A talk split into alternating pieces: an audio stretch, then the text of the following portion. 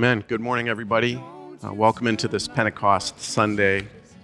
Uh, blessed to have you with us. We know you are joining us from uh, various places around the community, around the state, around the country, and, and uh, around the world. So, welcome into this time of worship.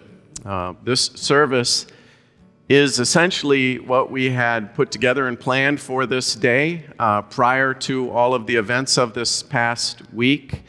Uh, and as we prayerfully considered how we might uh, change or adjust to uh, be responsive uh, to the context that is so radically changed, we realized that Pentecost Sunday uh, is exactly what we would have hoped for.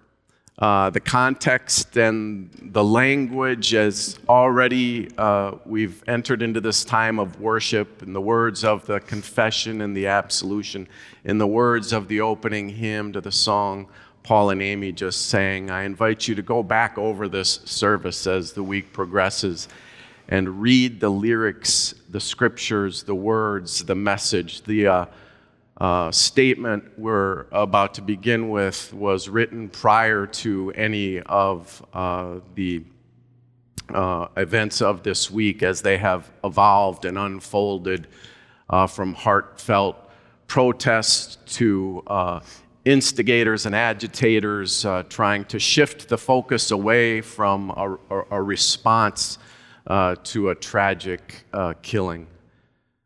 So here we are on Pentecost uh, Sunday, uh, and we had intended to read a sermon written by Barbara Brown Taylor well before years ago any of these things happened. But as you hear these words this morning, you hear them in the context we find ourselves in.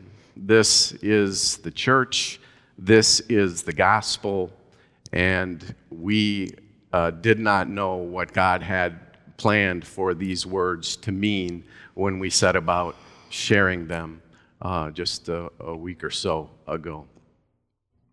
The homepage of the Racial Justice Ministries of the ELCA states We believe that Christ's church is for all people. God calls each of us by name. That was true for George Floyd, a child of God who was executed on the street Monday night while fully restrained, handcuffed, and held prone on the ground. Executed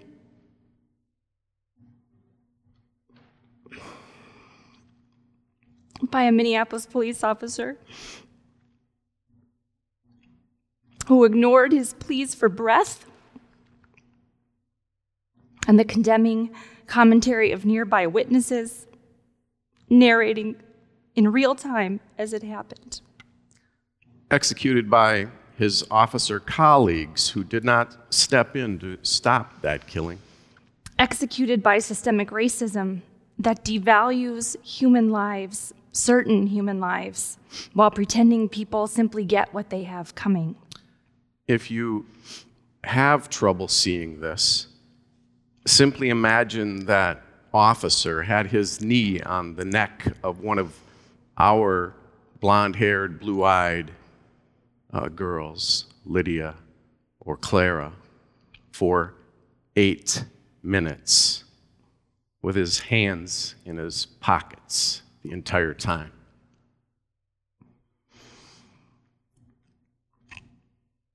The ELCA statement goes on to say it is not our job to sort, divide, categorize, or exclude.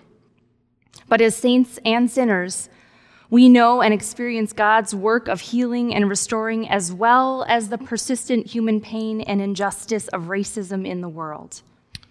This is where God has put us in the thick of life, where we participate in what God is doing by insisting on justice and upholding human dignity for the inclusion of all people in the life of the church and society.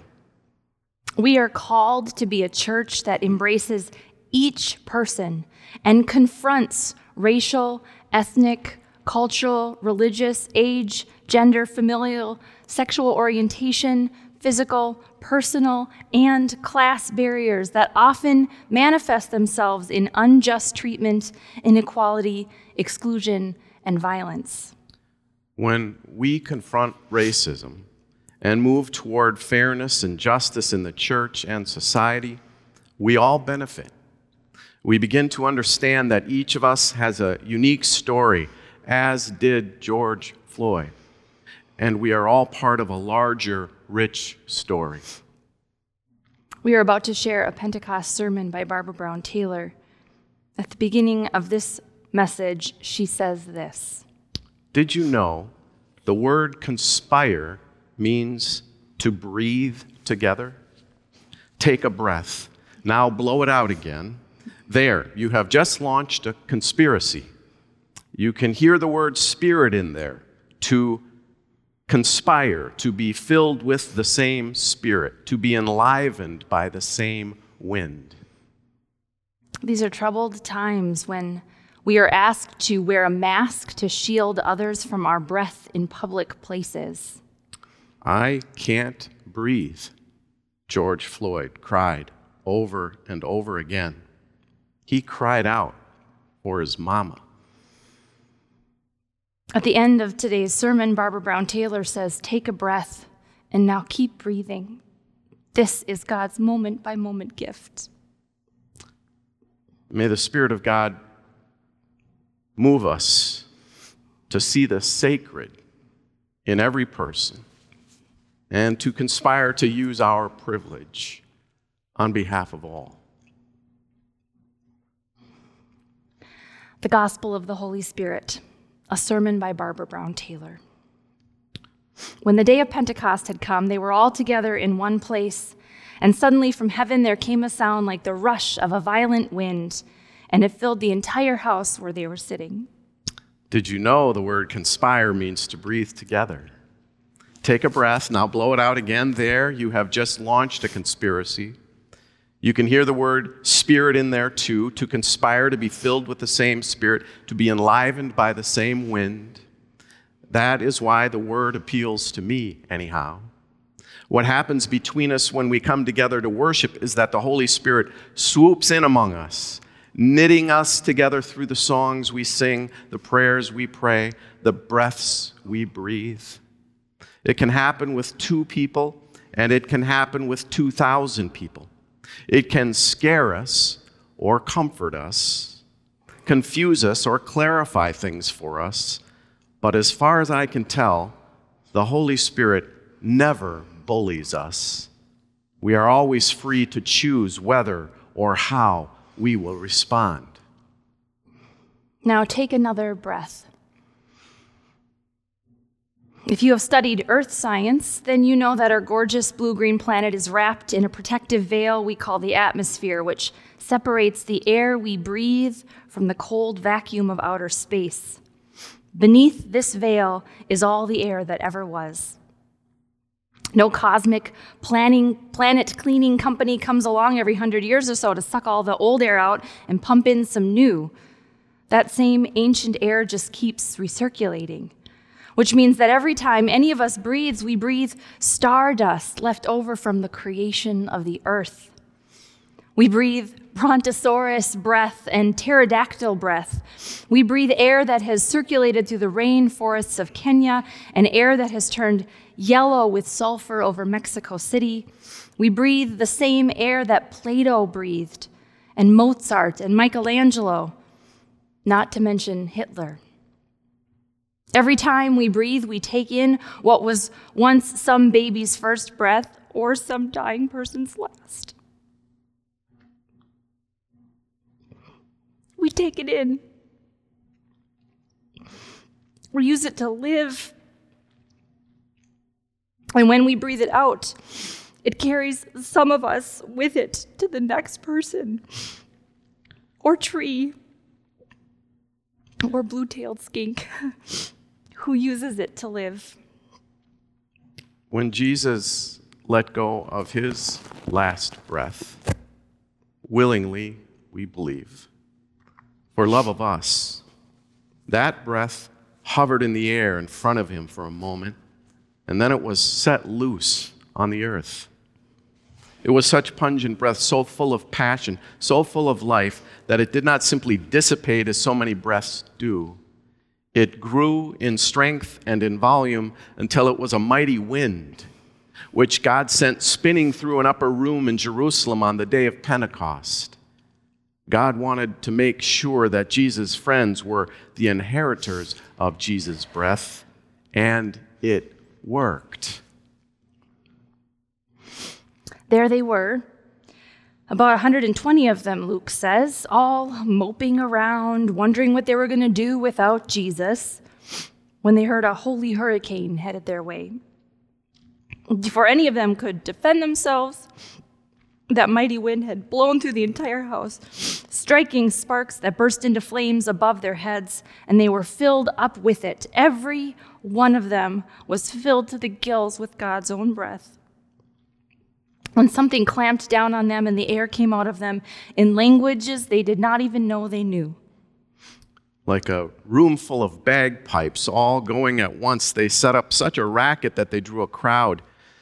People from all over the world who were in Jerusalem for the festival of Pentecost came leaning in the windows and pushing through the door, surprised to hear someone speaking their own language so far from home. Parthians, stuck their heads through the door expecting to see other Parthians, and Libyans looked around for other Libyans, but what they saw instead were a bunch of Galileans, rural types from northern Israel, dressed in the equivalent of first century overalls. All of them going on and on about God's mighty acts like a bunch of PhDs in Middle Eastern languages. Before the day was over, the church had grown from 120 to more than 3,000. Shy people had become bold, scared people had become gutsy, and lost people had found a sure sense of direction. Disciples who had not believed themselves capable of tying their own sandals without Jesus discovered abilities within themselves they never knew they had. When they opened their mouths to speak, they sounded like Jesus. When they laid their hands upon the sick, it was as if Jesus had touched them. In short order, they were doing things they had never seen anyone but Jesus do, and there was no explanation for it except that they had dared to inhale on the day of Pentecost. They had sucked in God's own breath, and they had been transformed by it. The Holy Spirit had entered into them the same way it entered into Mary, the mother of Jesus, and for the same reason. It was time for God to be born again not in one hmm. body this time, but in a body of believers who would receive the breath of life from their Lord and pass it on, using their own bodies to distribute the gift. The book of Acts is the story of their adventures, which is why I like to think of it as the gospel of the Holy Spirit. In the first four books of the New Testament, we learn the good news of what God did through Jesus Christ. In the book of Acts, we learn the good news of what God did through the Holy Spirit by performing artificial resuscitation on a room full of well intentioned bumblers and turning them into a force that changed the history of the world. The question for me is whether we still believe in a God who acts like that. Do we still believe in a God who blows through closed doors and sets our heads on fire?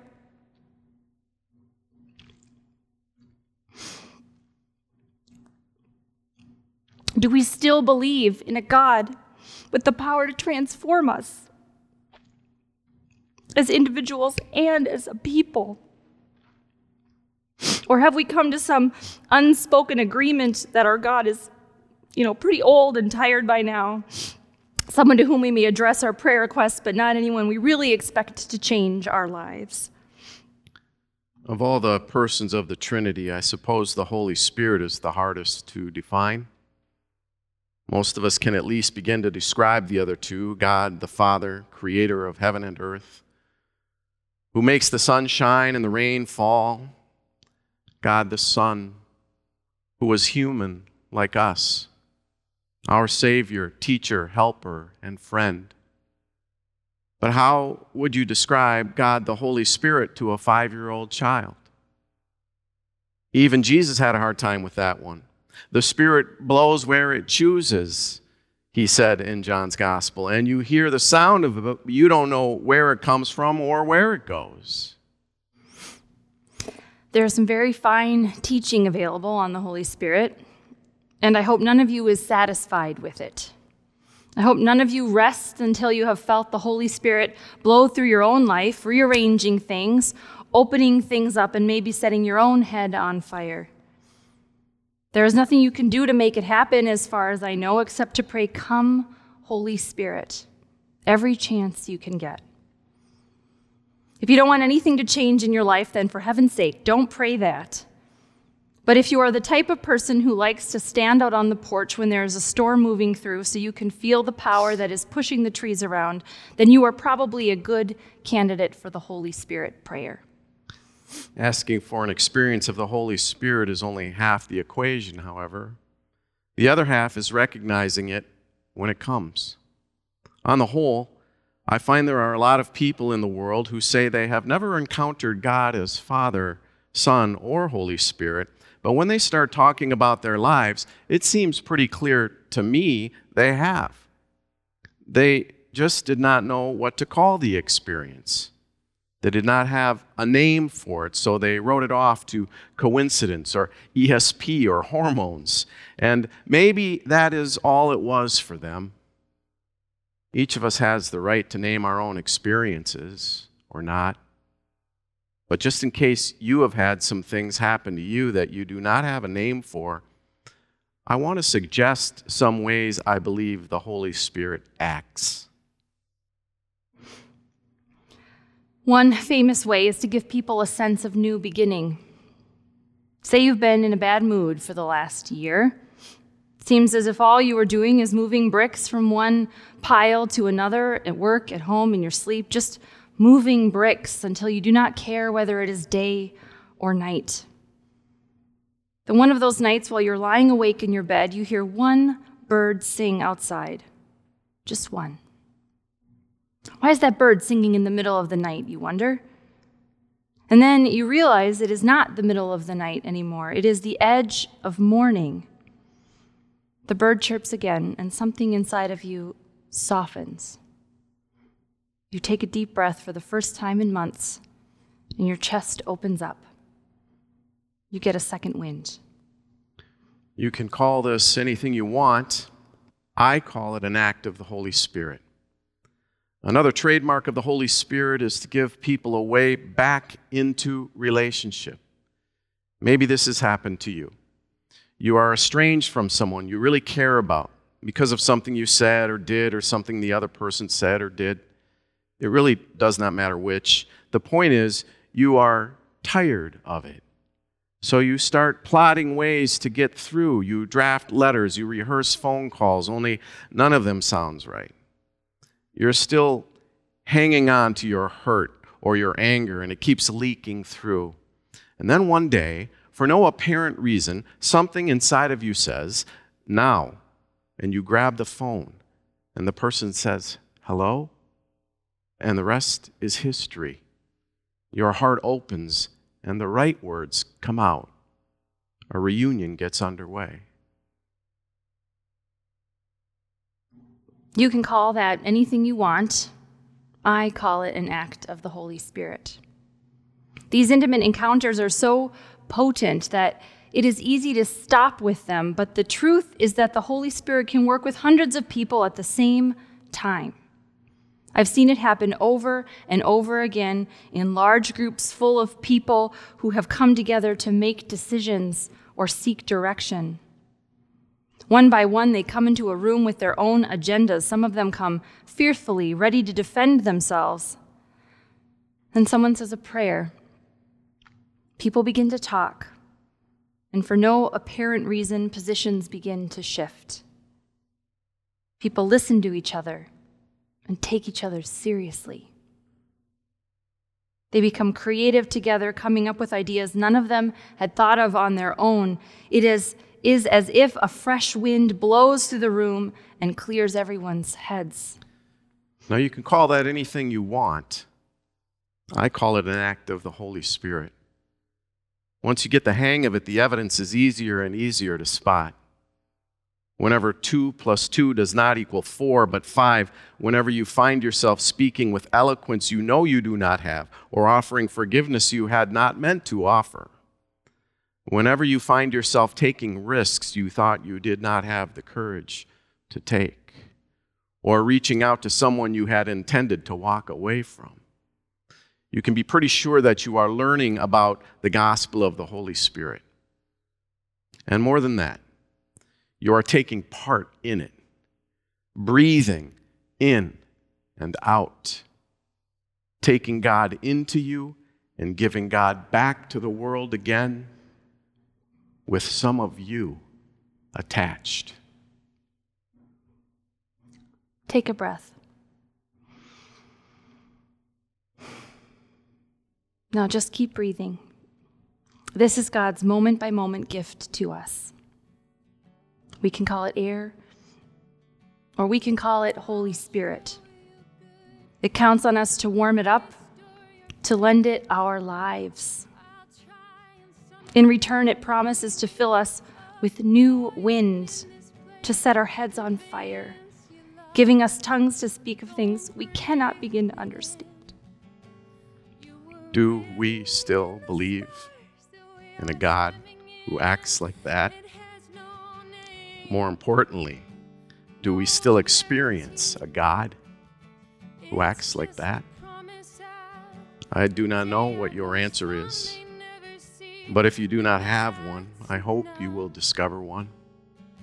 Join the gospel of the Holy Spirit conspiracy. See what happens next.